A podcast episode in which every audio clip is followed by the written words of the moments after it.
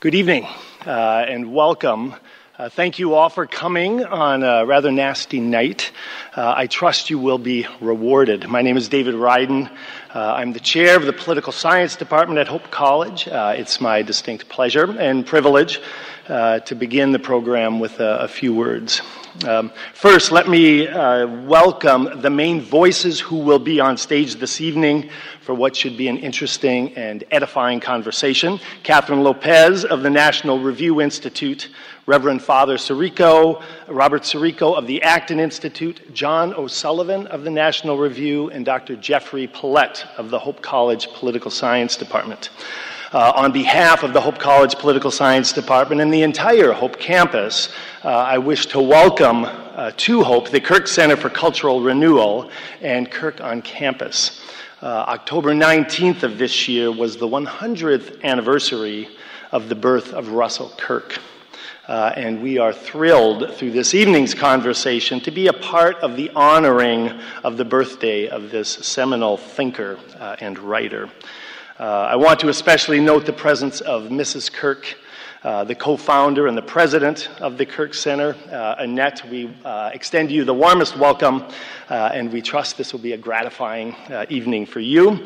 likewise, I want to especially acknowledge Dr. Jeff Nelson, the other co founder and the vice chairman of the Kirk Center.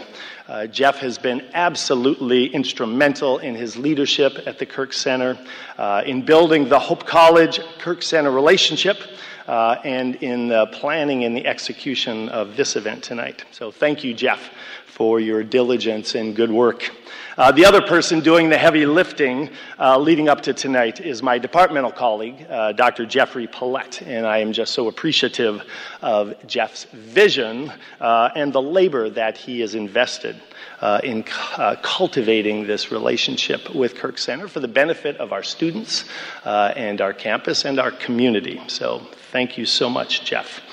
Uh, this is the second large scale event uh, with Kirk on campus after a hugely successful inaugural panel discussion last year. Uh, for the past four years or so, about a group of 20 Hope students have traveled to Mecosta, Michigan with Dr. Polet to spend a fall weekend at the Kirk Center. Uh, these times have been nothing short of transformative for our students. Uh, we are grateful for the hospitality that the Kirk Center has extended them, and we are eager to find new ways to tap into the Kirk Center uh, and the unique opportunities for deep intellectual growth that the Kirk Center encourages for our students. Uh, there are many who've had a hand in this evening's program, and I need to make note of that. Uh, thanks to Dr. Sarah Estelle of the Hope Economics Department and her Markets and Morality Group for their sponsorship. Uh, thank you to the Acton Institute in Grand Rapids and the National Review Institute for their support and sponsorship. Uh, I need to recognize Dr. Gleaves Whitney, who's the director of the Hauenstein Center for Presidential Studies at Grand Valley State University. Uh, we are fortunate indeed to have a center of that caliber in our backyard. Uh, there are many others who uh, are deserving of explicit uh, thanks, uh, but in this interest of time, I will offer a collective but a heartfelt uh, thank you to all who have had a part in preparing for this evening. the topic of the night is populism and the challenge it presents for contemporary conservatism. And we are indeed in the midst of a populist moment and it has been manifested in a strong backlash against economic, cultural, and political elitism. It was ev- evident in the surprisingly strong presidential run of Bernie Sanders uh, and the growing strength on the left wing of the Democratic Party. Uh, it was responsible in no small part for carrying Donald Trump into the White House. Uh, we've witnessed with clarity the ugly side of populism. Uh, the rhetorical demagoguery, the nativist impulses, the stoking of racial resentment, uh, and the attacks on a variety of our institutions. Uh, can a healthier populism be salvaged from this? And is there room for, if not a fusion, at least some modicum of peaceful coexistence between populist and conservative impulses, uh, particularly when we consider the need for sound and wise political leadership? These are just a few of the many challenges and questions that the populist movement raises for conservatism and for our politics more generally, and upon which our panel tonight will shed some light. Kathryn Lopez will serve as the moderator this evening. Uh, I will say a few words to introduce Kathryn, and then uh, she will introduce the, the panelists. Uh, Kathryn Jean Lopez is a senior fellow at the National Review Institute and an editor at large of National Review. She's an award winning journalist and commentator. She's widely published and a frequently heard voice in print, online, and on the airwaves at such outlets as the Wall Street Journal, the New York Times, First Things, CNN, NPR, Vatican Radio, and countless other outlets. She's made appearances on college campuses, too numerous uh, to count. Uh, she's someone of uncommon insight and wisdom on matters dealing with faith in public life, uh, the dignity of human life, feminism, and much more. Uh, she's the perfect person to moderate this evening's discussion. So please join me in welcoming Kathryn Lopez and tonight's panelists.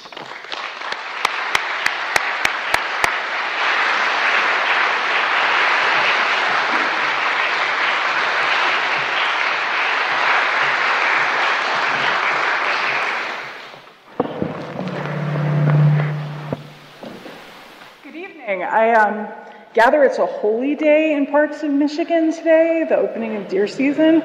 So, in addition to the weather, which I'm from New York, so people get scared. Um, not as not as bad as in Washington. There was some snow in Washington, and everything shut down. Um, so I know you're all much more resilient. Um, but all, all the same, I know you have a lot of competition for your time. So thank you for being here tonight. Um, I just want to briefly introduce, uh, tell you a little bit more about our panelists.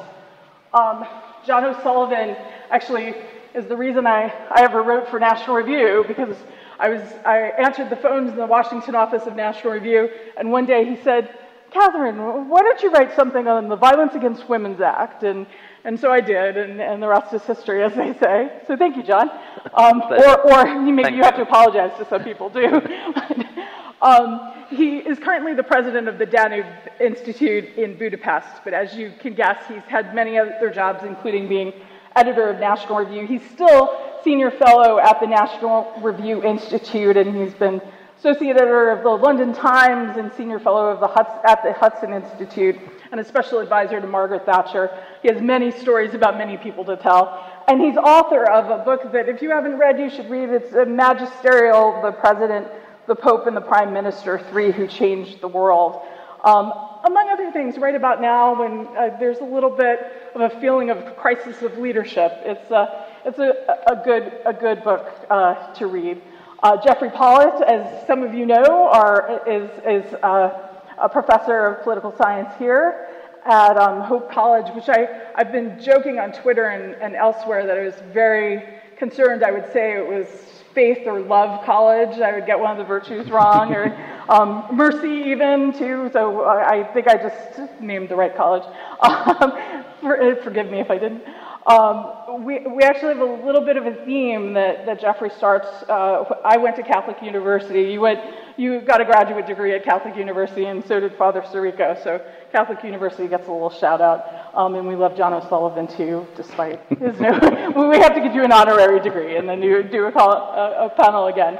Um, author of Sanctioning Religion, question mark, Politics, Law, and Faith-Based Public Service, also the co-author of Church and State Documents, Decoded, and editor at Front Porch Republic, and a wise man, um, I learned, um, because he stays off of social media, I learned earlier today. So um, maybe, maybe that's a model some of us should follow, and also a native of, of Holland, Michigan.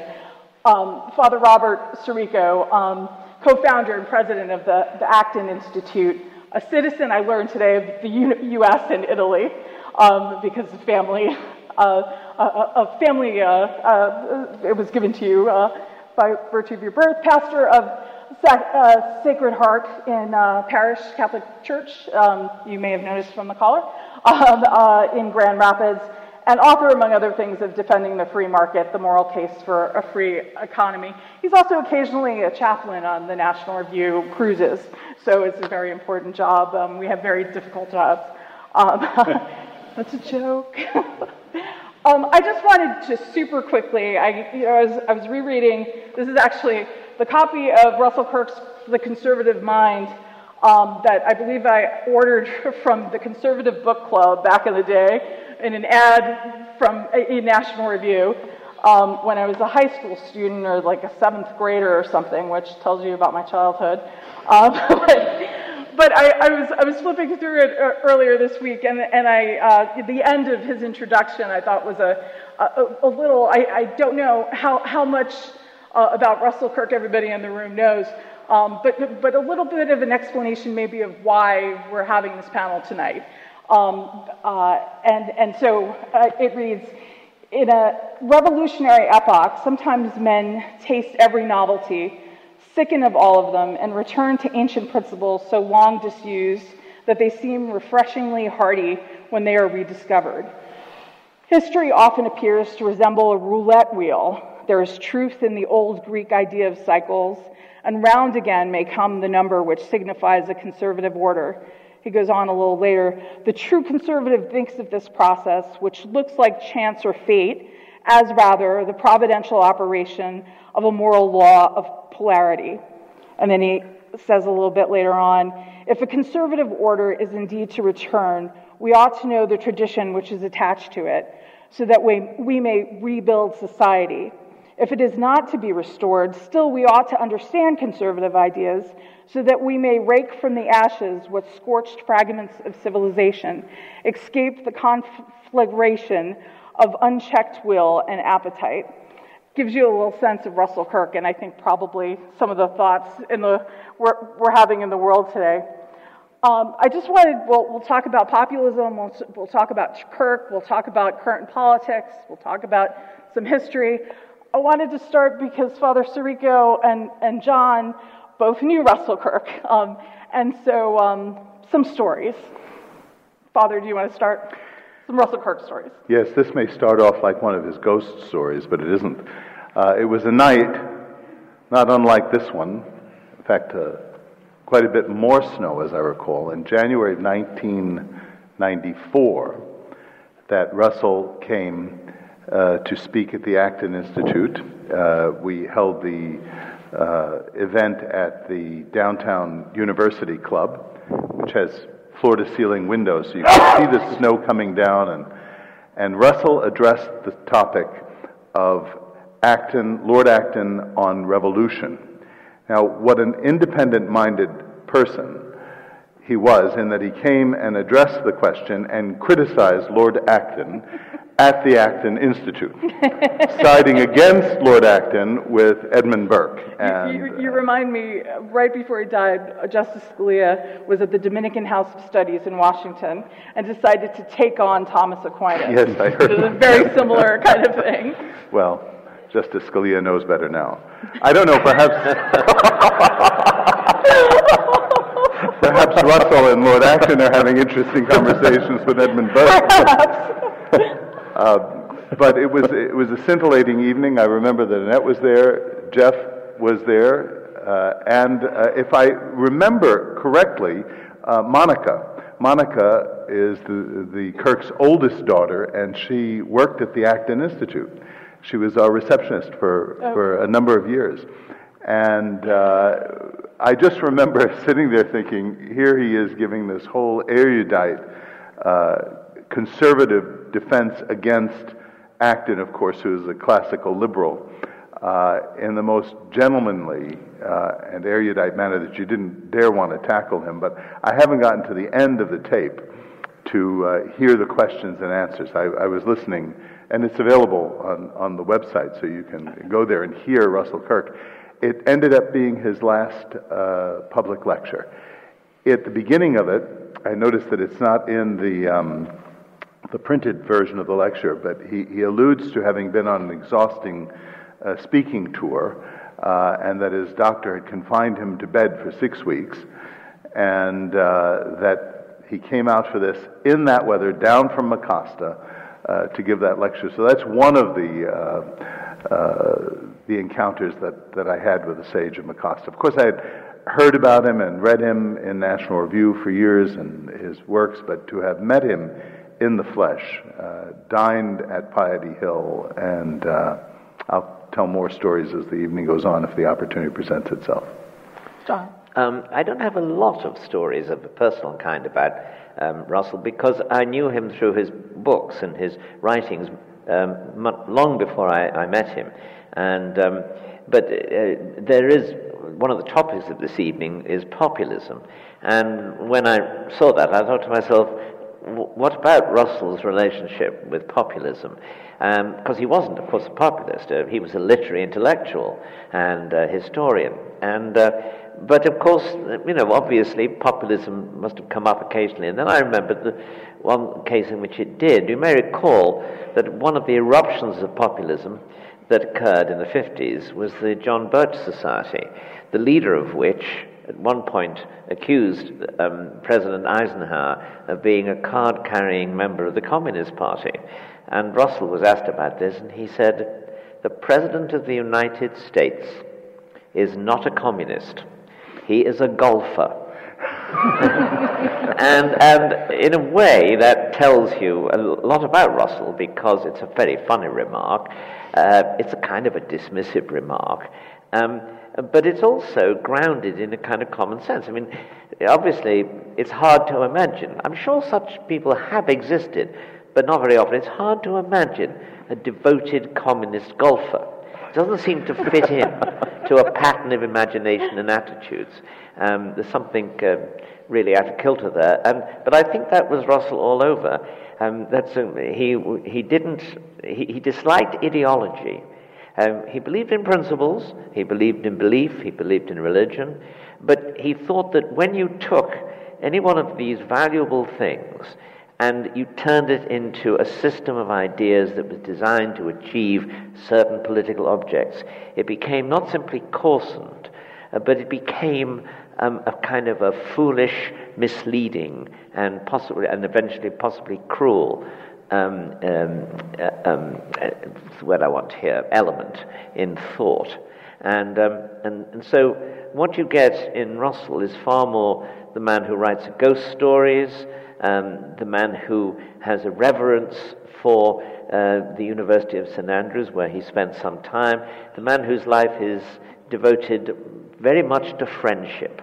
I think it was Newman who said that Toryism is about friends at one point. And certainly, um, as I've gone through life, I've noticed that a lot of people uh, in the evening of their lives, and this wasn't true for Russell, of course, in the evening of their lives will say to you, you know, of all the relationships that one has in life, excluding perhaps the relationship between parents and children, but friendship is the one that is the one most easy to sustain and the one that is least troubled as you go through life by eruptions of passion, anger, and discord.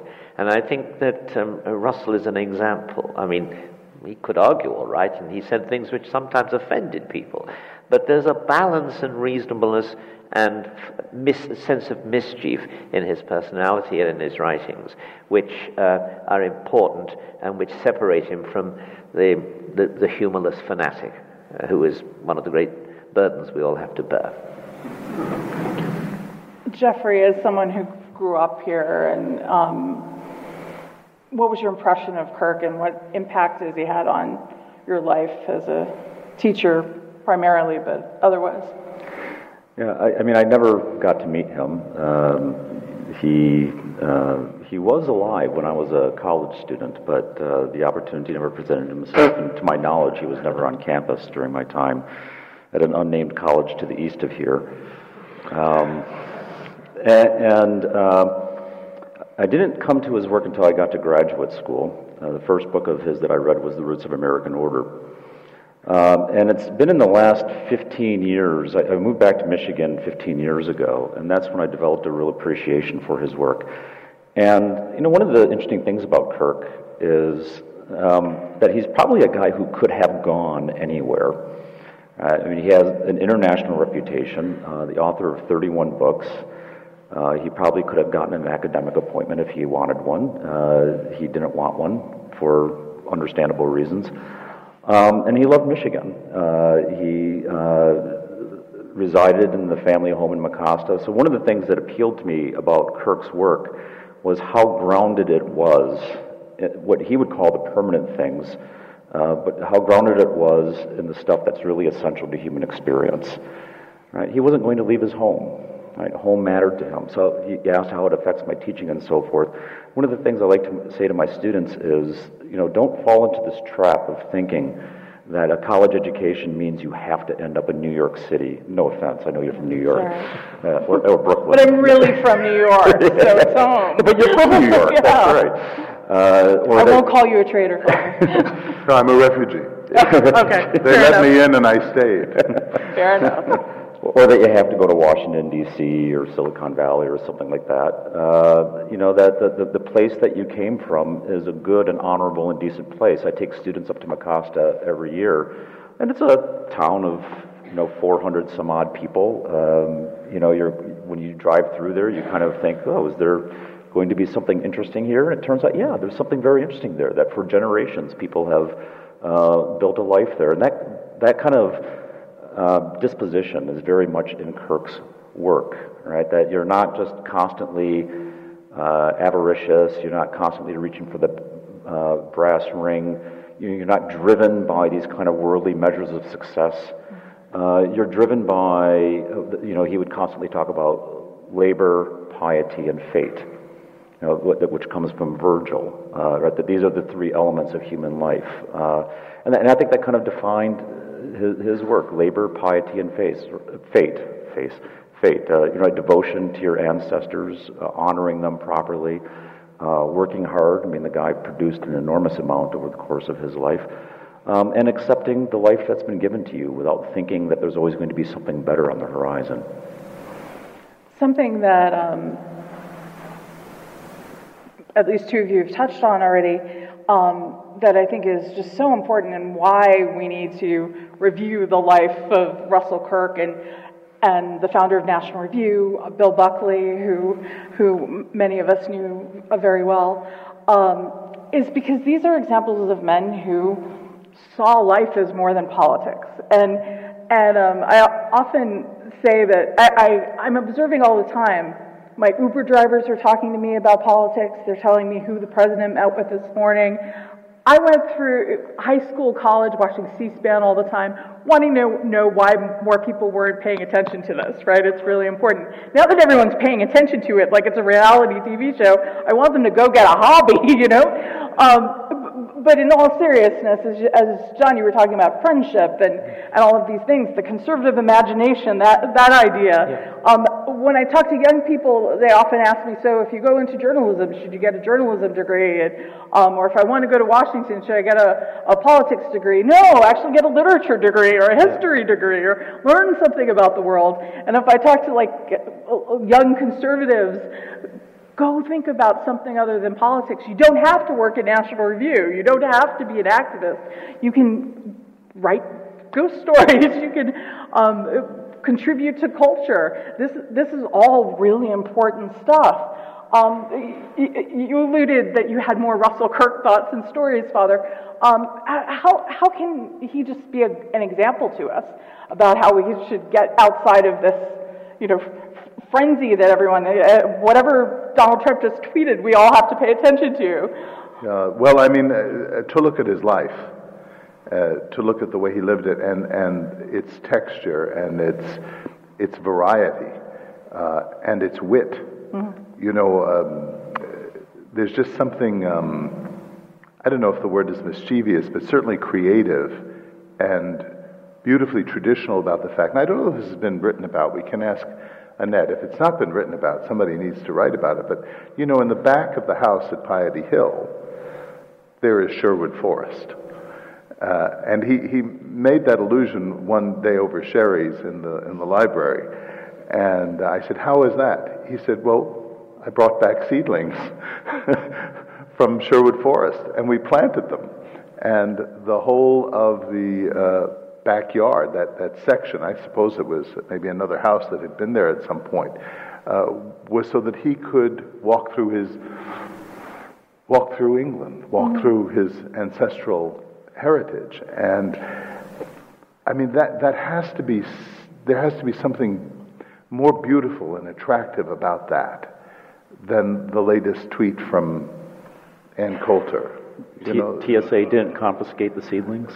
I'm, I'm sure maybe that was a tradition he broke. Yeah. and that smuggled them in. Could you imagine some TSA agent trying to figure out what this was?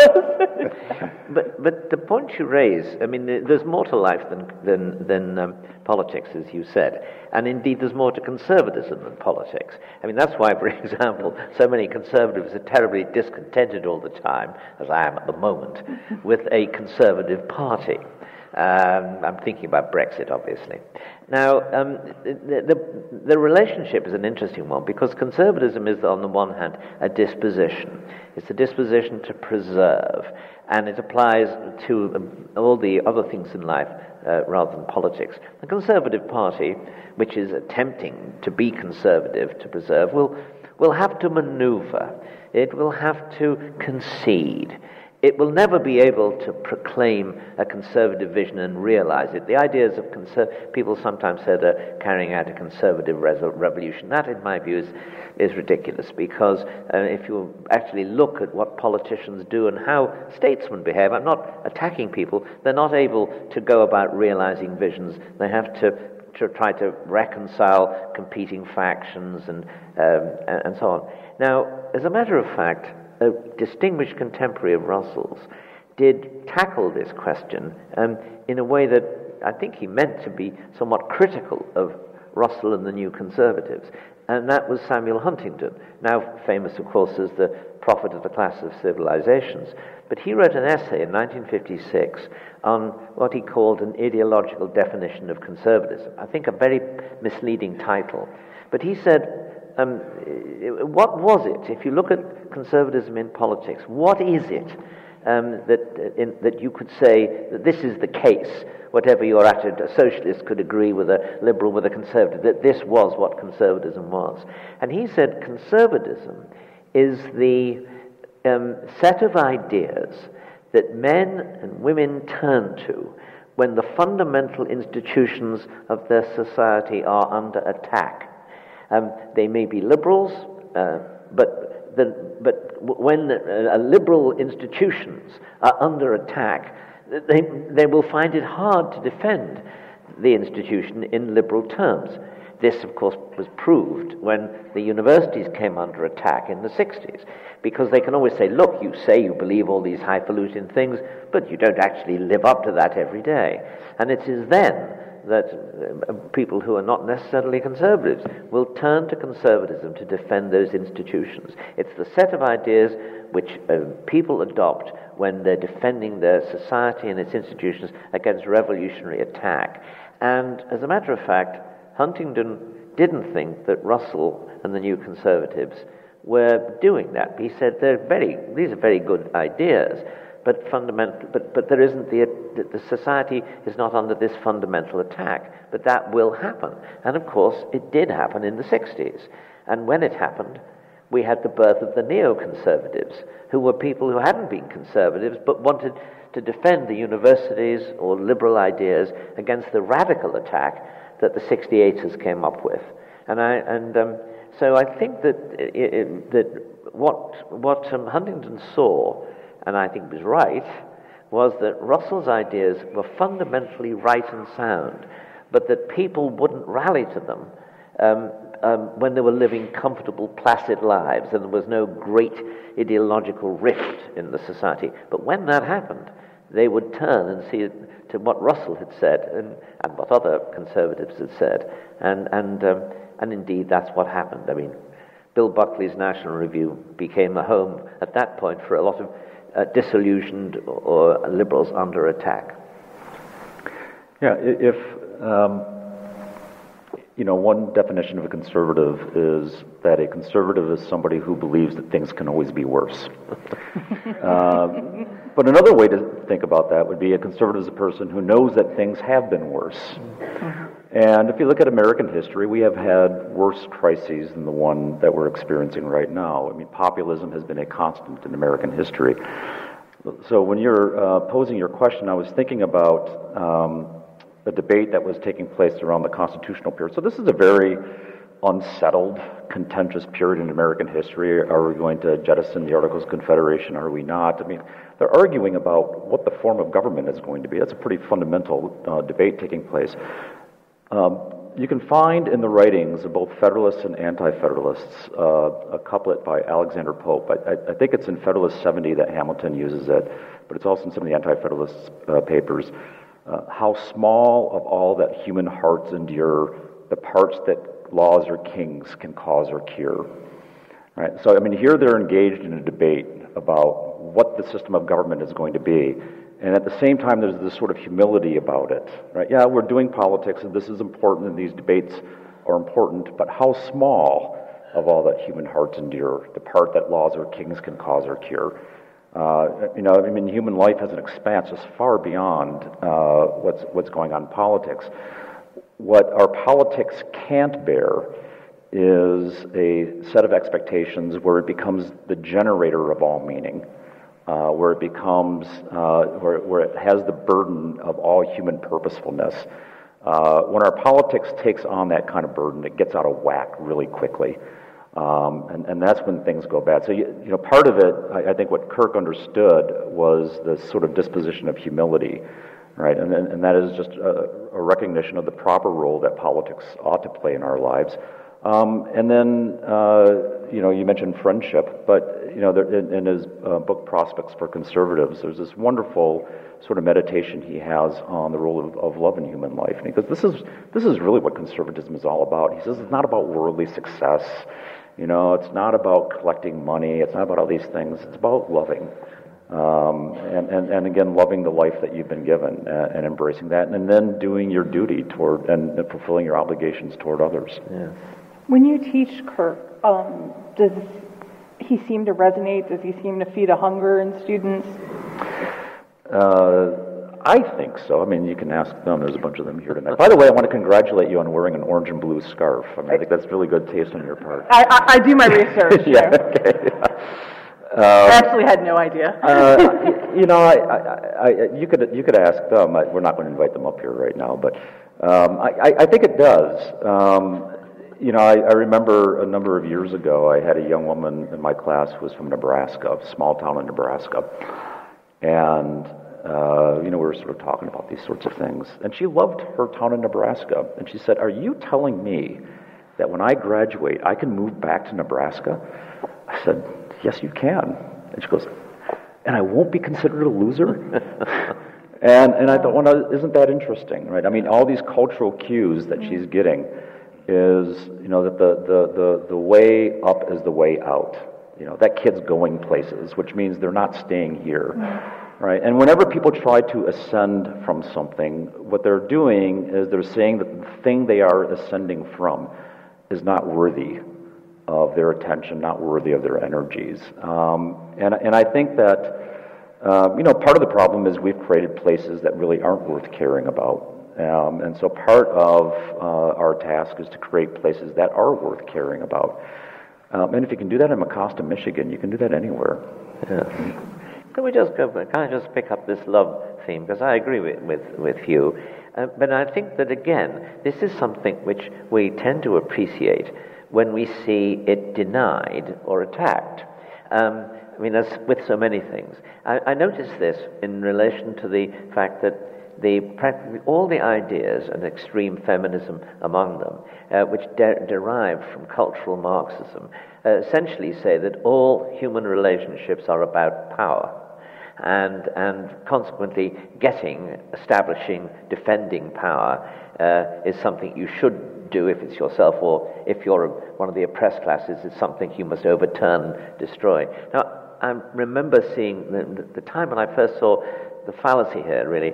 Um, there was a, uh, Ellen Goodman, the feminist columnist, wrote a, an article called The Perfect Husband. And she said that she was talking to a woman who had a perfect husband, was always doing the right things, um, was always doing the washing up, or however you define the right things, he was always doing it. And she felt grateful.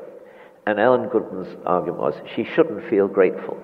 She shouldn't feel grateful because he should be doing any of these things. So, what was there to be grateful about? Well, there's the general point, of course, that we should all be doing good things all the time, but we do so so rarely that I think we should be grateful to anyone who does. Yeah, yeah. And, and, uh, but even forgetting the, that kind of narrow point, the fact is we, we should be grateful anyway, even for the failed efforts mm. to be helpful and good. And we shouldn't be thinking about our relationship with other people as being that, that of, based on power and struggle and, and so on. We should, and, and indeed, when I think of the relationship between mothers and sons, for example, that's a relationship in which all the formal power is on one side, but all the actual power is on the other. Think of how many mothers are uh, desperate to get their sons to ring them up regularly or send them letters or come round and see them. So I think that kind of whole argument is nonsense. But the in, in, but it's, an, it's now embedded in our rules and laws, regulations, and, and, the, and the idea that, in a sense, we're all in this together. We should all try to love one another, and, and um, we should regard the, the questions of power uh, as something that, that's, that there is, an, there is an, an arena of life where power contestation is unavoidable. That's absolutely clear. But we don't want to spread that arena to cover the whole of life, and we certainly don't want it to replace the family, because then, of course, a family based entirely as set of power relationships won't be a family at all. And I think, obviously, that Russell not only knew that, not only wrote about it, but he, know, from the word go, he saw the fallacy, and his whole life is is a kind of denial of that fallacy. Yeah, I mean, when my wife and I exchanged our marital vows, it was not about how we were going to share power with one another No. and then to institute a system of checks and balances. right? That's right. Although it might not have been a bad idea, but I see where the power is in that relationship. I, I think this is the after panel, uh, the beginning. Um, well, let's talk about populism. Um, uh, the assumption in the setup definitely seems to be that it's a bad thing. But John O'Sullivan's written differently, haven't you? Yes, I, I, I mean, first of all, of course, the word is used, as the word fascism is used, to mean something I don't like. And, and um, yeah, the, it, it covers so many different things at so many different times that it's very hard to attach a really clear meaning to it. Um, I noticed, for example, that most people thought the last year's elections in which um, uh, President Macron won as a centrist that was treated by everybody as a defeat for populism. Well, certainly Marine Le Pen, his opponent, was a populist and was a defeat for her. But actually, if you looked at his campaign, he had, um, uh, he had uh, launched a, a party um, which denied, which was an attack on what he called, you know, what de Gaulle and he called the regime of the parties. It was a personalist party. It had his initials, En Marche, Emmanuel Macron. It was, uh, it was based on the idea that uh, left and right no longer mattered. One should be free to pick different ideas from left and right and, um, and get rid of that kind of ideology. This, these are all populist themes, but no one thought he was a populist because he, was, he, because he was presenting himself as a liberal. Well, in fact, the way populism is used now in public intellectual debate, it is seen to be the antonym of liberalism. You have um, you have liberalism, um, liberal democracy, and you have uh, populism attacking it. Well, how true is that? I think those political scientists, and they include some liberals like the Dutch professor Cas and some French conservatives like Pierre Manent, and in fact throughout, the, uh, throughout Europe and to some extent America, you can see a, a critique developing, which I think is a conservative critique, but it goes as follows. Populism is the democratic response to the fact that liberals uh, liberal elites have removed entire questions of importance from the political agenda. They make it impossible to talk about these things. Those, those things they've removed include, for instance, uh, mass immigration. They include multiculturalism. They include the transfer of power from parliaments and congresses that are democratically elected to um, uh, supranational organizations or to the courts or to bureaucracies which are not popularly elected or accountable, but which nonetheless uh, ex- exercise a lot of political power, and indeed, as Mudde and others argues, they exercise more and more power as power is removed from these bodies, uh, to, uh, removed to these bodies. And um, this has happened now for 20 odd years. Uh, the, the electorates have finally come round to realizing, uh, particularly conservatives among them, but not only conservatives, as the as um, I'm sorry, what's his name? The Bernie Sanders demonstrates that, that they're being sold uh, they're being sold a bill of goods. Well, they're not being sold it; they're being presented with it and then taxed to pay for it. So that that is the that is the I think the critique, which is a perfectly valid one. And um, the argument, therefore, is as follows um, as Pierre Manent, the French writer, says, what politics is now developing into is a contestation between, as he says, populist demagogy versus the fanaticism of the center. And he regards the fanaticism of the center in defense of those policies it has passed without democratic consent um, as a more dangerous, the more dangerous of the two. Now, you can argue about that, but certainly it's not simply a question of a lot of primitive people who don't know about anything sort of clamoring to drag down from, the, from their seats of power um, the elites um, for no good reason. People feel they've been badly governed and they want to do something about it. And that's a democratic response rather than the purely populist one. I, I, I think that um, a coherent way of looking at populism is not to you know, not, not in this uh, fake news way of seeing Le Pen as populist and, and the centrists as non populist. Uh, uh, let's remember that populism uh, strides both uh, ideologies so that you have uh, populists like Erdogan even with religious uh, imagery, uh, and a populist like uh, Maduro.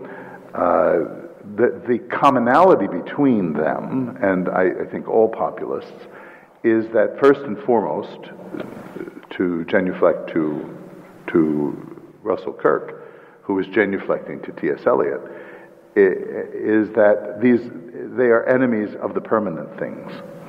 So it is a, it, an ideology uh, governed by passions, governed by feelings, governed by uh, desires, not subordinated to a telos, to a truth.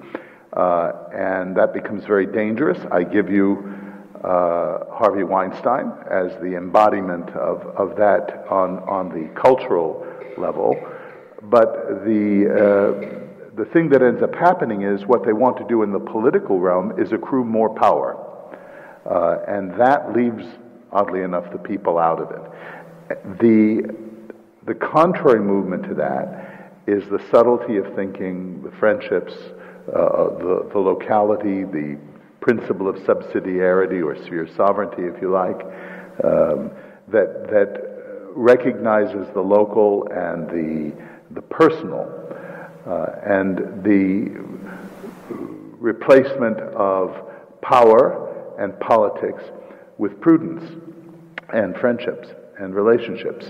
Uh, and this subtle sense of what Newman calls the illative sense, that is, um, what I, I, like to liken it to street smarts. It's when you, you know, you're walking down a street, and maybe this is, you have to be a Brooklyn kid to understand. I was going to say, everything comes back to Brooklyn. It comes back to Brooklyn. You're walking down the street and you see some people that don't look too friendly there, and what do you do? Well, if you retreat, they come after you. If you walk on the other side of the street, they come after you. You have to manage the thing in such a way that uh, you neither threaten, you're neither aggressive nor too passive. And I think this balance, this, this is what the virtue of prudence does. It, it helps us to implement in a practical way um, virtue. And, and by the way, virtue.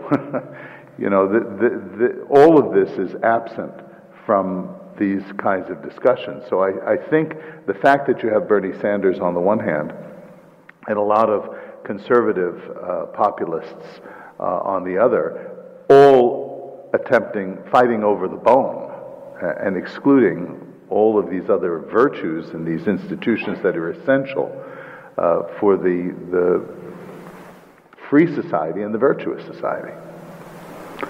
Yeah, the, the prophet of this in the American context is Christopher Lasch, uh, who wrote about this in uh, his books, The Revolt of the Elites and The True and Only Heaven, where he said the, the leadership class in America is uh, driven by this idea of unlimited progress.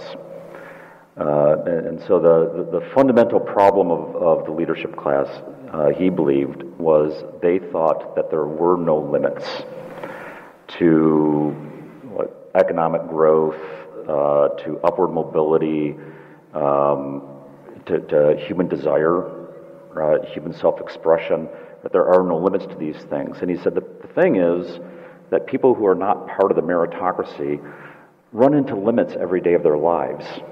Uh, they know that there are limits, and part of their experience of limits is that they're the ones who have to pay the price for the schemes of the, merit- of the meritocrats who are innovating uh, with our economy and political institutions and um, you know, creating suffering on the bottom end. You know, in, in, populism in America, one of the constant, you know, there, there are a bunch of elements that you see constantly in populism, but one of them is frustration with the financial system, specifically the banks. Right, so what's triggered uh, contemporary populism in part is utter frustration with Wall Street, right, and the fact that the people who um, you know, the smartest men in the room, you know, the masters of the universe who uh, hatched these schemes uh, in the late 90s and throughout the, the 2000s got away with it. Right? Um, and then the government ends up doubling down on a lot of the policies uh, that created the financial mess in the first place. In the meantime, right, small time investors, to the degree that we're any, end up uh, you know, losing in these sorts of things. Um, you know, there, there is a sense in which, uh, you know, when, when, you're playing sports growing up and, and, you lose a game, they say, well, you know, dust yourself off, we'll get them next time. But what happens when people think that the game is completely rigged against them? Right. Or there is no next time, right? They're never going to get another chance, right? Then the only response they have is to kind of blow up the game, right? Um, and uh, every opportunity they, they get, they're going to stick a finger in the eyes of the people who are running the show. Um, you know, so I, I, I, didn't hear real well what Dr. Ryden said in his introduction, but I believe he mentioned something about uh, uh, you know the racism uh, or, or, the racial aspects of, of a lot of the stuff that's going on. Um, and, and, one way to read that is that it's not so that, that, that those expressions of racism are not directed so much toward the people in the other race as they are directed toward the elites. Right? Because they know that that's a way to absolutely infuriate the elites, is right because that's that's a sacred cow. Uh, you know, it's, it's, sort of like Hell's Angels wearing swastikas. It's not because they were fascists. Uh, it's because it was a way of absolutely infuriating the people uh, who were running a country that was decidedly working against their interests and that they thought that they had uh, no possibility of. So, uh, you, you know, you know, part of uh, uh, populism, the, the, one of the good aspects of populism is that um, it's always been attended by this idea of um, a healthy economy is one where you don't have massive concentrations of capital uh, and where you don't have your leadership class thinking that you can do things perpetually without limits, uh, but you have a kind of widespread distribution of property. Uh, they, they believe in uh, you know small business, you know proprietorship, and these kinds of things. Uh, they accept the kind of limits that human beings uh, ordinarily have to deal with in life. Uh, and uh, they'll, they'll, recognize that there are a bunch of things in life you just, right, you're not going to have this constant unlimited progress. Right? Um, especially if you realize that there are people who are going to be victims of that progress. Um, and there's a certain sympathy for those victims. Yes. I mean, I think that in the European context, what you've just said might, we might look at from the standpoint of examining how the euro was in, instituted, what then happened, why it's a problem today and why there are reactions against it, like, for example, the election of the Italian government, which is rebelling against that kind of control. Um, for a start, it's, nothing could be further from kind of Russell's view of a decent society than the idea that a group of international uh, government appointed experts should design um, a, a continent wide uh, currency arrangement um, which removes something, in the case of Germany, extraordinarily popular and important in the German mind, namely the fact that the Deutschmark has, was the symbol of German success and recovery after the Second World War. And they were proud of it, which is why they were never given an opportunity to vote against uh, it being subsumed into the euro. Um, nor were other countries, very few. Now, this was designed by the experts um, and not just by one or two experts, but by a continent wide assembly of them. It is the single biggest failure of public policy since the Second World War. That's the description of the Washington Post economic uh, columnist uh, Samuelson. He's absolutely right. It's now widely recognized to have caused a truly serious crisis. Um, it's one which is recurrent I mean, they, they, they've got over several of them, but it's, uh, it, they haven't solved the problem. People can see it's going to be uh, carrying on further down the road. In the case of the countries which, of the Mediterranean, which are the vic- principal victims of it, youth unemployment is at levels of 50% and has been that way now for the last eight or nine years. The Greeks, who are the, the worst victim of it, they have seen their um, national income decline their GDP could decline by a quarter, um, huge numbers of people have left the country. And yet there seems to be no way that this can be reformed because the elites consider it to be a vital element of a successful building of a European um, a future. And, and, it's not just the euro, but it's the whole interventionist apparatus that goes with the euro so that you're telling uh, British vegetable salesmen that they can't uh, sell apples in pounds. Uh, rather than in, in that, that is true. Metrics it so happens that the euro is, in a sense, the aspect of that kind of politics, which is, is having the most devastating consequences mm. for ordinary people. And um, now, if ordinary, if in a political system in which the, the ordinary people, in, um, the decent society in which the ordinary people actually do have an influence, because they're the people who suffer from these things, this wouldn't continue. But it continues because the politics have been far further and further removed from the people who go into the voting booth. Mm. And that's what we have to, in a sense, be concerned about. And in a sense, I'm not, I'm not seeing a paean of praise of democracy, but I am saying that in a good society, you wouldn't have uh, elites being able to ride away uh, pursuing hobby horses without their being restrained by the, by the well, by the reactions of their fellow citizens. You, you said, the, Jeff, that, that um, Lasch was the prophet of populism, but here's something from Kirk in his essay, The Drug of Ideology. Quote, I am saying, listen to this and then look around. I am saying that there exists real danger of our, a real danger of our drifting mindlessly into the mass age, unaware that order and justice and freedom are fragile and that they, as much as in 1776 and 1787, we need to discuss questions concerning the vitality of the good civil social order. So there's another prophecy of exactly what we're seeing, but now on stilts because of the technological revolution that goes with it, which is part of the fuel of this populism. Yeah, you know, I mean, Lasch argued, this is in the early 1990s, right, that, that American populism, populism would, would split off into a kind of socialist angle on the one hand and a sort of fascist angle on the other hand, right? Um, you know, I'm not saying Bernie Sanders and Donald Trump, but right. I mean, there, there's there's a certain argument you can make. You know, Kirk talked all the time about um, the formation of a what he called a tolerable social order. Uh, as a phrase phrase he liked to use, and he has different descriptions for it. But one description he has of it is um, that you want a social order where you're really gifted and really talented people um, have the opportunity to develop and express their gifts and then everybody else will have protections mm. against those expressions, mm-hmm. right? Because those those gifts, right? They'll they'll kind of spin out of control. They'll become ambitious and so forth.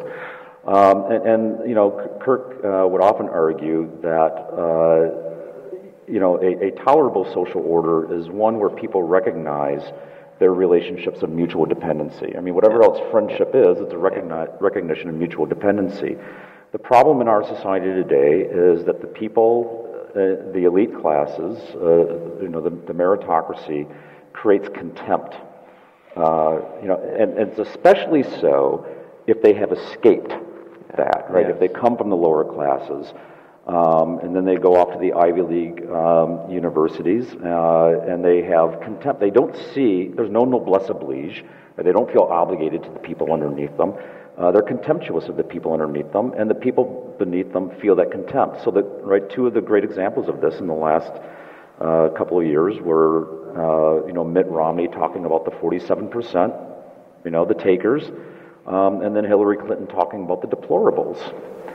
Right? Uh, this is not a relationship of mutual dependency.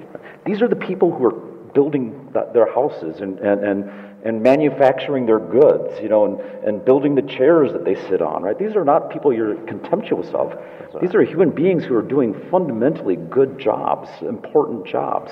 Um, and when you have your elites constantly communicating to them, you know, one of the phrases that Obama liked to use was, well, that's not who we are. Well, d- d- think about how that sounds to somebody who doesn't agree with him. right? They say, well, right. so I'm excluded, right? Well, I'm not part of this. That, that's a very interesting point because, of course, one of the arguments against um, populists is that when they talk about the people, they don't really mean the people. They mean a particular set of citizens whom they like or approve of or support they have. And that is exactly what that statement says. When you say, that's not who we are, uh, if, if, the, if the opinion polls, for example, suggest that people do believe those things, um, that they're being criticized, then you're really writing them off. And, and, and that's something which uh, is, that argument is normally heard from the mouths of, of, of avowedly anti populist politicians. So uh, populism is, in a sense, uh, a lot of things, but one of it is, is a temptation. And, and um, it's one we should try to resist, obviously, but uh, at the same time, sometimes the evidence for the argument is quite strong. Well, I mean, the, the you know, what, what are the biggest problems uh, that you end up facing? So you were talking about the euro, and I think um, you know one of the things that drives uh, a lot of this stuff is when you have right, bad finance going on. I mean, it was interesting to me that never during the last presidential campaign did either candidate talk about the national debt. Right? I mean, we have 21 trillion dollars of debt, uh, of, of federal debt. We have $70 trillion of consumer, corporate, uh, and government debt in this country. The fiscal gap in this country is $200 trillion, uh, which on a per capita basis is worse than Greece. Mm. And nobody's talking about it.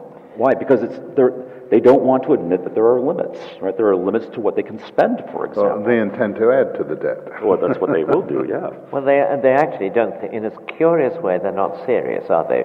I mean, politicians who, in a sense, come in and they, they're presented with this extraordinary indebtedness, which uh, they are assuming will never have to be paid. And I don't mean that in a simple way. I mean, they, they're assuming that they can just be added to indefinitely and the bill will, will never be presented, at least in their lifetime. And of course, um, that may not be the case, and indeed, the, the impact of the, the 2008 financial crash on a lot of people, the decline in living standards. The Italians have not have seen their living standards decline in the last 20 years, hence the eruption in Italian politics of, of populism there. And, um, and, and, and yet, the inability of people to really uh, sit down and work out we've got to live a slightly different kind of life in order to prevent this catastrophe, there doesn't, the willingness among the leaders of society doesn't seem to be there.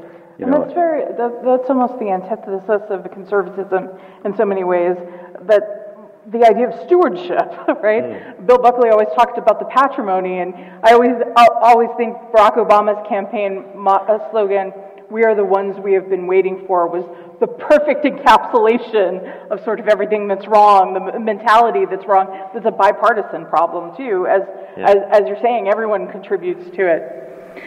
Yeah, and, and just quickly, I mean, that, that was for Kirk, one of the essential things he took from Edmund Burke, right? That uh, society was an eternal contract among the generations, mm-hmm. right? And that uh, people who do not respect their ancestors will make no provision for their for their progeny. Mm-hmm. Um, and, and that really is a. Pro- I mean, people yeah, aren't even yeah. thinking about what this is going to mean for the that, next generation. That is right. But let me just say that. Um, Margaret Thatcher, obviously I'm an admirer of hers and I work for her. Well, she's an example of somebody who was um, able to take brave, bold, and unpopular measures and to, to, to prove that doing that and, and actually establishing a kind of civilized order in lots of areas of economic life from which it had been absent was not unpopular. Yes, there were difficulties in doing it. Some of the actions created conflict. Um, but it, in the end, it became the, it, it got the support of the population because they could see that this was going to, re, um, this was averting much more serious crises down the road. And I would say her, one of her greatest achievements was to be able to, uh, to go to the country and get the response from the people. We accept this things have gone have been going very, very badly. We need to do something about it. It can't carry on like this. And, and that, that was a conservative response, uh, of a responsible response from the populace when they've been presented with an honest analysis by her. And, and that is the one, the fact that she was re-elected three times tells you that, that um, this is not impossible. We, you know, our politicians could do the right thing and they could assemble support from us if they were prepared to take the risks. What do we think uh, Russell Kirk would think about Donald Trump?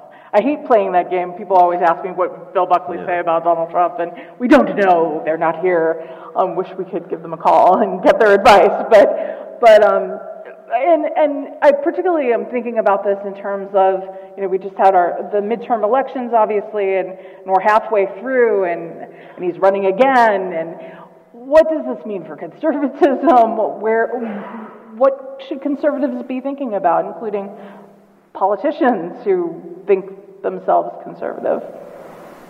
Father? Well you know, I, am always reluctant to put words, right, you know. Right. Uh, but but just looking at his writing, I can't imagine. Uh, well, I think what would concern Russell greatly is what this means for the body of conservative thought and movement, uh, and all of the believers in Russell Kirk. you know, what, what, I mean, aside from the man, Trump. Um, what does this mean for the, the trajectory of these ideas? Uh, and it, it, it, is, it is dangerous. Uh, when people, uh, you know, what, what, part of the, what part of it is Trump doing it and what part of it is that he is a result of what, what's gone on in the culture prior to it? You know, it's uh, the, the, the fact that I can't imagine many young people today, the millennials, and uh, picking up the roots of American order and A, having the stamina to read it, or more importantly, feeling the excitement of just going through the table of contents. You know, uh, this might be a, a challenge for, for some of you. Just pick up, if you haven't read the book, pick it up and go through the table of contents and ask yourself, does this excite me?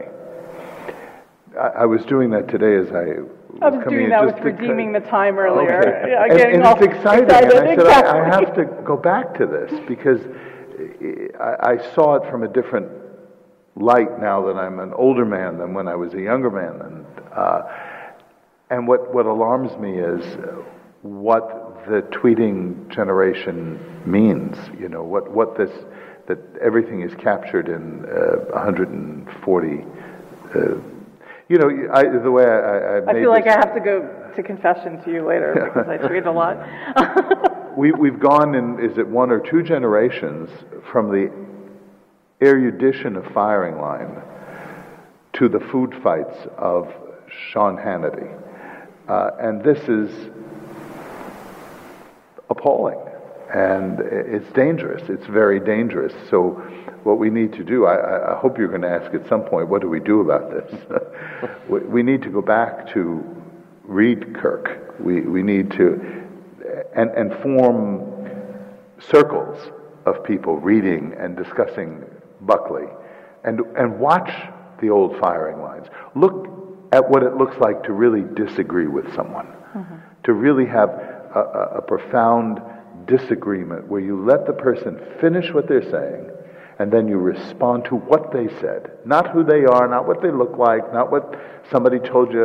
Uh, that, that whole tradition of engagement, of respect, is, you know, is being just ripped away from the culture, and I don't know that that's so easy to put back. I'm sure that's right, um, but um, think about Russell for a second. He, I said before, he was a literary intellectual, but he was a great deal more, of course. Um, he traveled a lot. He'd been a teacher. He'd been in the army. And um, if you've been in the army, you've heard people use profane language. Um, and uh, maybe in those days not in front of women, but certainly uh, use it. So he wouldn't have been, in a sense, shocked by the vulgarities and uh, the way in which, and, and, and the lack of respect that, in a sense, you've summed up there. Um, uh, but he wouldn't have, which we, we, we get, get from Donald Trump occasionally, um, but, so he wouldn't have liked that. Yeah. He, would have, he would have found it, um, it, this is not the way people should Again, behave. you know, I'm Paulie Walnuts' brother. Yeah. I, am not, you know, the F word doesn't scare me. Story, actually. Right? Uh, uh, it's, it's not that he says it. It's that, it's that he says it in public and in front of women. Exactly. It's, you know, it's a lack of, uh, it's a lack of this, the sense of what is appropriate, right. uh, among other things. Um, so he wouldn't have liked that, I don't think. But on the other hand, I think he would have recognized that there is in the present, and this is something I've come late to really, is a kind of odd, brilliant instinct of a political kind that unsettles the other side, that exploits their weakness, that tempts them into extravagant policies on their side, which he then profits from attacking. So you're dealing with an extraordinarily uh, complex and odd personality with the president. And I'm not a psychologist and certainly not a long distance psychologist or psychiatrist, so I, I, I, wouldn't go into that. But I think there are elements in uh, the president's politics which he shares. Um, with uh, with Russell, yes. um, which are, I would say, the one that strikes me most is uh, Russell was thought two things about foreign policy he felt, I mean, a hundred things, but the two I'm going to focus on are, first of all, that you shouldn't go around trying to, uh, to, look for more and more dragons abroad to destroy. That wasn't the purpose of foreign policy. Right. It wasn't the purpose of foreign policy to wage crusades. And therefore, you shouldn't get involved in wars um, which weren't either ones you were forced to fight or, or ones that were prudence made you fight. On the other hand, once you were in a war, you had to win it. I mean, he, he, he didn't believe in, in a sense, picking fights and then losing them. And, uh, and those two elements are present in Trump, as you can see from the way um, he's somewhat changed his. No, and, and the court appointments as well. Yeah. I'm sure Russell yeah. will be thrilled with the, yeah, the court appointments. Right. But, I mean, uh, I'll get in trouble for saying this, but I'll say it anyway. Trump is and again, I don't know that he is the cause or the result, but he's certainly aiding it. But he's Mr. Magoo. He, he's walking along and he's about to step off, and something picks him up and, and puts him safely on the next level. Yeah, it's just right. amazing to watch the acrobatics of this administration. Well, I, I think it is an important point. To, I, I often say he didn't start the fire. I mean, he right, is a product right. of a lot of other things. But then, uh, for example, in, in the Kavanaugh um, saga, there was a point where the Democrats could have won, and Yes. they overplayed their hand. They sure did. Yeah. And They sure um, did. it is sort and, of. a- and he did the same thing. Right. You know, if he had just Don't we? Did and and the stick to itiveness of it, the the the solidarity that he had with Kavanaugh. He, he right. was unfrightened by right, that. Right. That was great. Leave it alone. Mm-hmm. Don't get the last dig in. You know, it's just, and, and that's exactly what the Democrats did. So it's but, a plague on both their houses. Yeah, but what created Donald Trump? Uh, you know, he wasn't created by the party apparatus, so he's not a traditional politician in that sense. Uh, he was created by um, a combination of uh, leveraging mon- other people's money, by uh, the, a cult of celebrity, uh, and by Hollywood. Right? I mean, the, his TV show, The Apprentice, and, and, and so forth. Uh, you know, all things which have been responsible in varying degrees for the destruction of our culture. Uh, so he's a symptom of an attenuated culture. Uh, and in a certain sense, if you spend uh, a generation or two coarsening the culture and creating cults of celebrity and so forth, you would kind of expect to end up with someone like Donald Trump as your president. I mean, in that sense, it's, it's not that surprising. Um, and, and, and I, I think um, my fellow panelists are right that the, the, the, the task is not to um, uh, you know, engage in all these political machinations.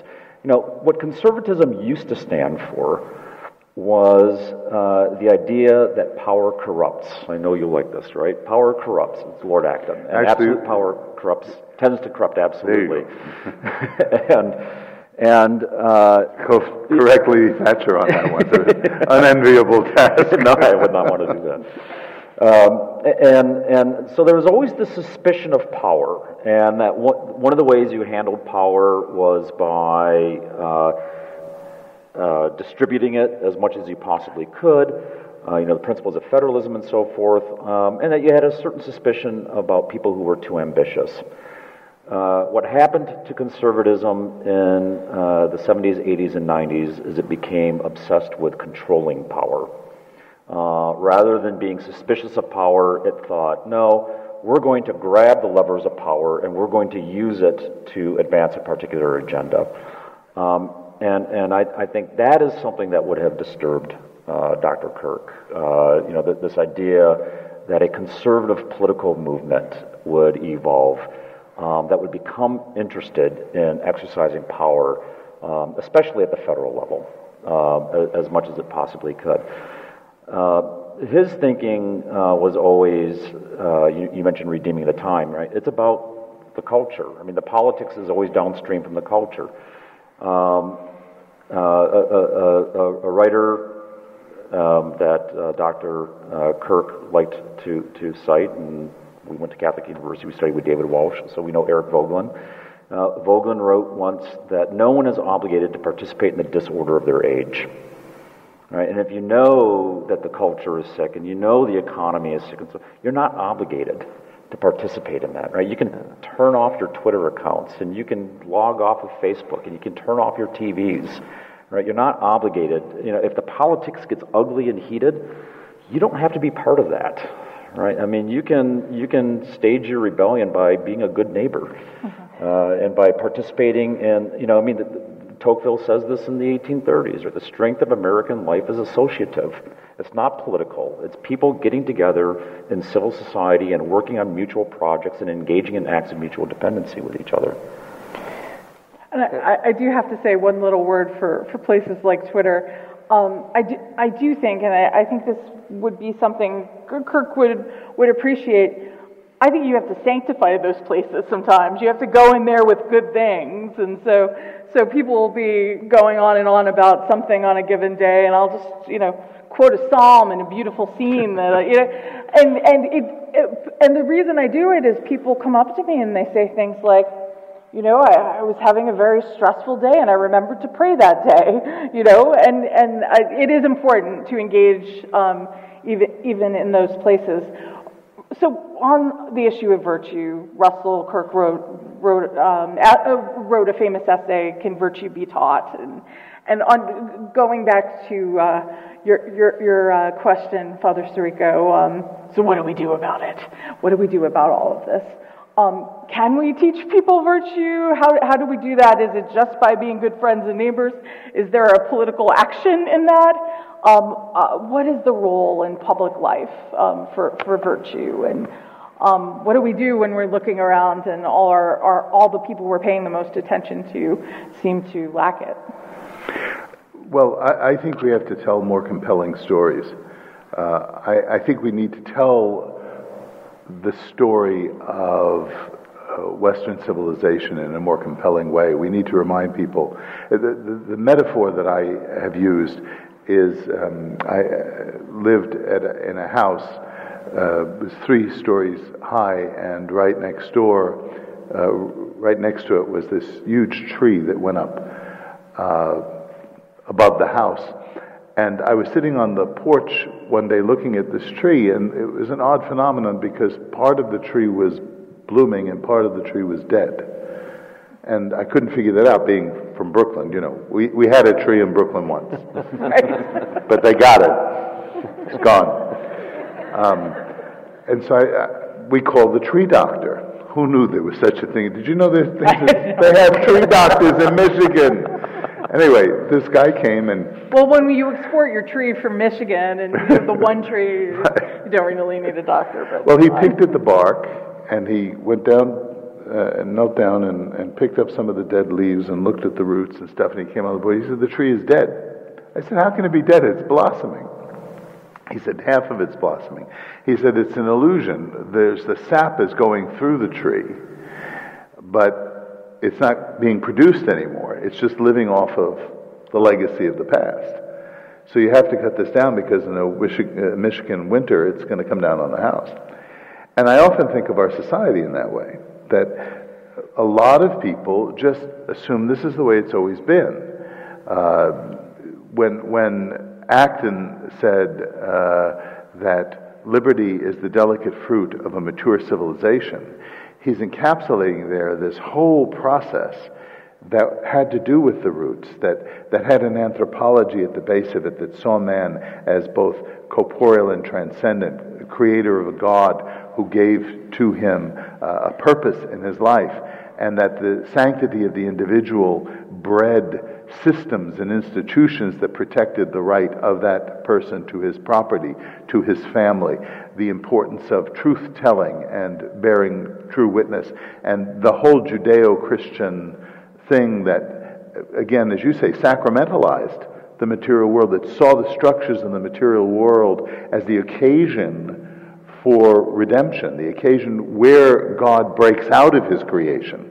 Not that he invades it, but that the creation itself, and that this order is worth preserving and passing on. And this whole notion of what then becomes Western civilization, the most magnificent experiment in human liberty uh, the world has ever seen, producing this incredible prosperity and liberty. Uh, I think we need to tell those stories again. Uh, we need to, if, if they can't read roots of, uh, of American order, what we need to do is produce uh, the, the 140 uh, uh, pellets and throw it at them, or little YouTube videos that, that tell the story in a, in a parabolic way. But we have to reclaim it. The, the, the source the roots are the same. They just need to be revivified. They need to be nurtured again and represented once more. And, you know, the, the, I'll make this Hayekian point and stop, or maybe it's a Misesian point, is that it's all going to come down. The question is, is it going to come down in an orderly fashion, or can we manage this and represent it in time to save the tree? Well, of course, the, the Ur conservative principle is that all bad things come to an end. but on the other hand, I don't think we can look forward to that exactly. And it seems to me that uh, there are certainly really important questions which uh, uh, our, our, fellow um, uh, conversationalists have put on the table here, because they're describing a society which has two important aspects. On the one hand, you have um, the mass of the population which is entertaining itself to death. Uh, and and um, we, we think that a lot of that uh, entertainment, and in the broadest sense, is, is culturally um, coarse and, and brutalist and uh, teaches us the wrong lessons. It, just as a side thing, how many people here have, to, have been to a Trump rally?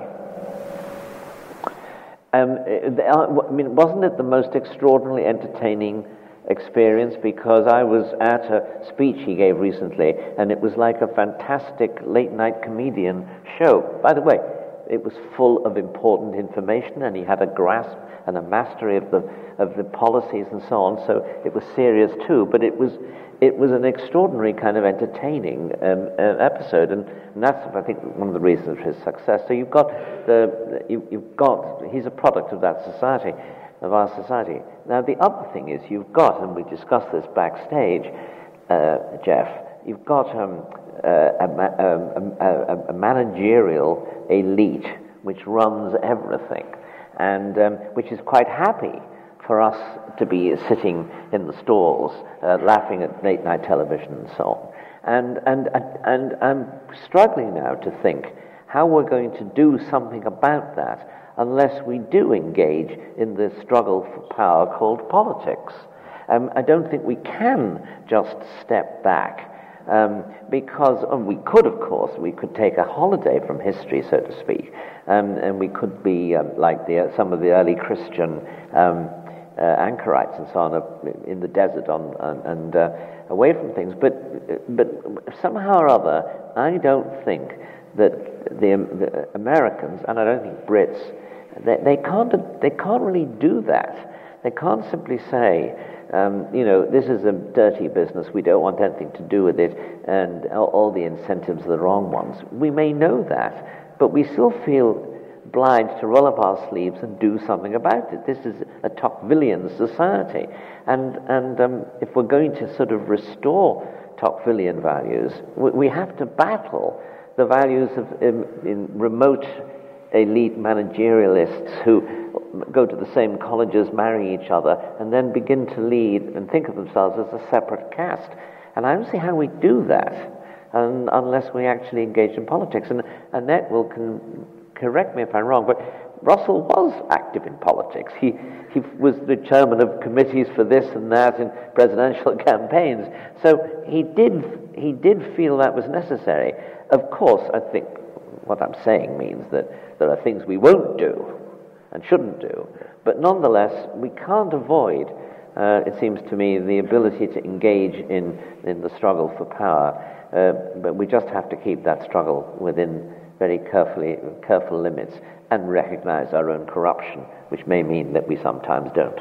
And, and I also think, and keep ourselves in check. I, often people get so into the debate about abortion or the, whatever it is and don't know the solution down their block, the Crisis Pregnancy Center. I'm hmm. always plugging the Sisters of Life who are New York based and and around the country um, because that's part of the solution. People don't believe there are people who actually do the work uh, of works of mercy and the Beatitudes and all. Now, I, I believe that Jeff Nelson.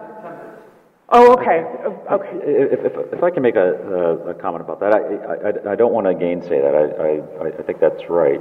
Um, uh, you know, Freud in, in Civilization and its Discontents says, you know, I mean, this old order is ending and yeah. there's a new order um, uh, he, said, all we can hope to do is mitigate the violence of its eruption. right, and that kind of goes to the story that you told. I mean, uh, you know, if something can't go on forever, it won't. Yeah. Uh, and we know that the politics, the, the, the, the, the managerial administrative state that we have in place right now can't keep going on, in part because it's siphoning too much wealth, uh, actual wealth, out of the um, economy. And you know, when that comes to an end, there has to be people who know how to do things. Yeah. You know, uh, you know, the last time we had a Secretary of Labor who had ever actually labored, you know, I mean, we haven't had a non Ivy League Secretary of Labor since the Clinton administration. Uh, and there's something comical about secretaries of labor uh, who have never stepped foot on the factory floor. You know, Charles Murray, in, in Coming Apart, you know, he has this test that he does for you know this division of Americans into different classes. And you know, among the questions that he asks are, have your have your muscles ever ached at the end of the day? Yeah. Have you ever stepped foot on a factory floor? Uh, you know, things Yeah. like this. And, and, and, you know, so what happens if you have a class of people who have never stepped foot on a, on a factory floor or whose muscles have never ached at the end of the day, who have never done a hard day's labor um, in their life? And so, again, they're contemptuous of it. Well, these are tasks that, that cannot be avoided. Food needs to be grown. Things need to be built. Things need to be repaired. Uh, garbage has to be collected. Right. Um, I mean, these are uh, absolutely essential tasks that have to be done. They can't be devalued. Uh, and, and part of that is uh, learning how to, you know, Matthew Crawford has this book called The World Outside Your Head. Right? I mean, learning how to engage the world outside your head uh, and, and, and, and forming yourself accordingly. Um, and, and, and so I think part of it, uh, you know, not to, to, to gainsay the, the politics, because I think you want to minimize the violence of its eruption. I, I think that's absolutely, you don't want the tree to fall on the house. Um, but at the same time, uh, I, I think it's essential that you start developing uh, and cultivating um, sets of skills that are absolutely essential to human well being. Um, that among these are the ability uh, to know how food is grown uh, and where it comes from, uh, knowing how to, to build things, knowing how to fix things, um, knowing how to engage in relationships. You know, the, the latest issue of The Atlantic, the cover story in the latest issue of The Atlantic, one of my students referred me to it. Um, I, these are people who don't know. I mean, you've got a whole generation of people who don't know how to engage in relationships at all, right? And that's a fundamental human need. It's a fundamental human good. So, uh, you know, part of uh, part of the politics, it seems to me, is understanding the necessity of these tasks and learning how to do these things, and learning how to engage in these tasks. I, um, in preparation for coming here, I, I was Goog- doing some Googling, and I found an Acton Institute dinner introduction that Russell Kirk gave of Bill Buckley. That was the first Acton Institute annual dinner. It was. In 1990, 91. Maybe. And uh, we invited Russell to introduce uh, Bill Buckley uh, at that dinner. And, and his introduction, first of all, could have been a speech in itself. It was so entertaining. But what was so striking to me, it was there was the glim- glimmer in his eye, and you ta- talked about maybe a mischievousness. There was the, clever and, and the two of them engaging, where Yes. it's just it's nothing like you see these days. It was friendship. It was friendship, and it was it was it was um, you know we talk about identity, politics, and and all these things, but it was a real sense of identity and and a gratitude for for the gift of life and these talents, and neither one of them thought that this was their own genius that that that had gotten to them to this point. How do we recapture that? And do you see anyone too on the scene today who, who makes you think, oh, you know, he has some of that? Or I have some hope that's not dead. I have hope conservatism isn't dead. But I don't think there's any lack. I mean, uh, uh, uh, people still have friendships. There are still such things as dining clubs, where people get together once a month, whatever, to uh, basically to exchange, uh, um, well, to have conversations with friends over meals. I mean, and um, so uh, uh, Many people have these book clubs or there are Absolutely, and, uh, uh, yeah, that's versions. right. There are all kinds of associations which still exist. The problem is that politics um, always wants to control them. Um, there's a, quite a funny thing. You know, some years ago, there was a big campaign to get gentlemen's clubs in New York to accept women, and um, and that was sort of fine for those who wanted. You know, that, that- I personally never really objected to gentlemen-only clubs or uh, women-only clubs, but um, because I thought that they were simply the occasions when people could get away from the opposite sex. But um, but the fact is, but but the, the campaign was based on the argument that if women were not in these clubs, they wouldn't get the kind of social advantages that would enable them to advance themselves in their career. Which led one man to say, look, if anybody tried to join this club on the basis that he wanted to advance his social career by doing his business career by doing so, he would be immediately thrown out of the, uh, the front door. So, and, but politics wants always to impose its own concepts of justice and value uh, on, on the, all of the multifarious activities of our lives. And that's the, one of the ways we can, we can be true to, to Russell, it seems to me, is just to resist that, to try to say, no, we don't want everything to be organized and controlled by the courts.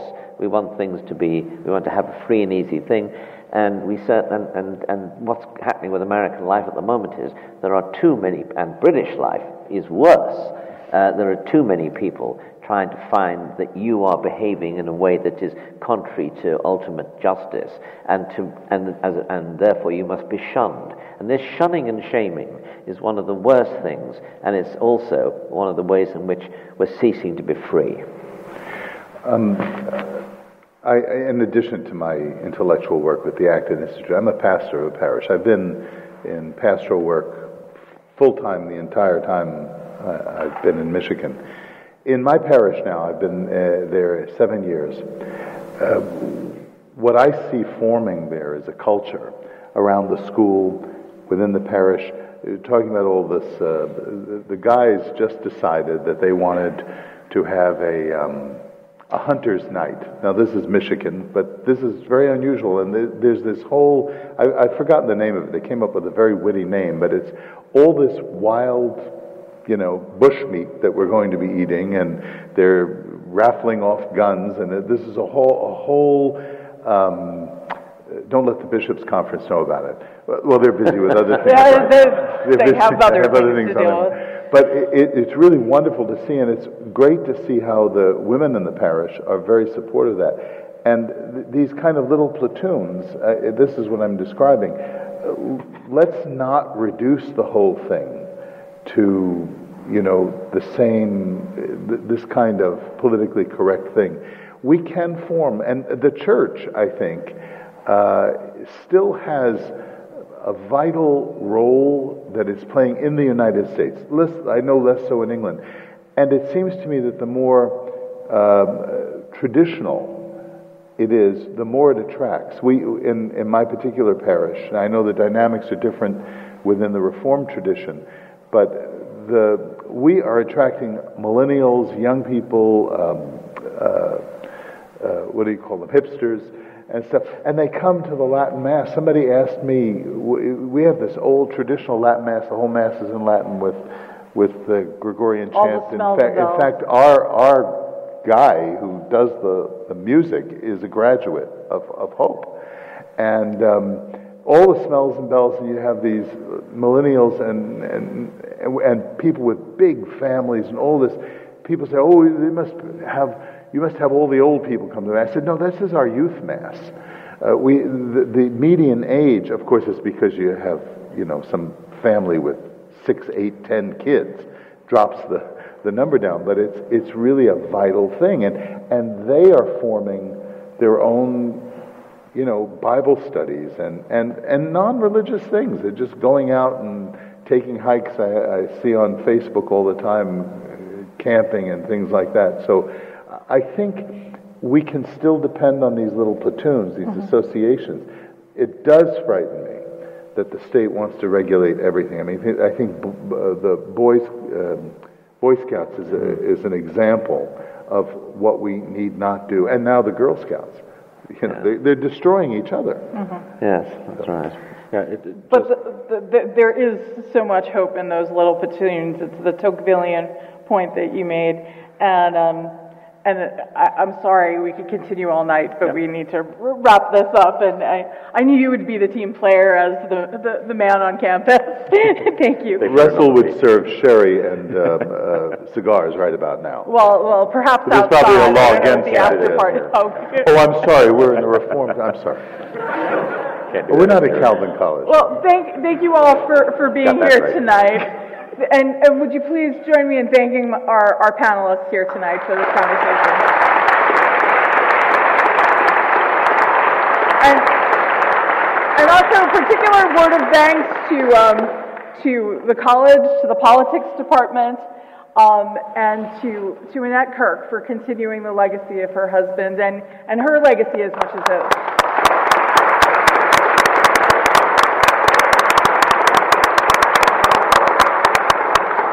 Thank you. Thank you. Thank you very much.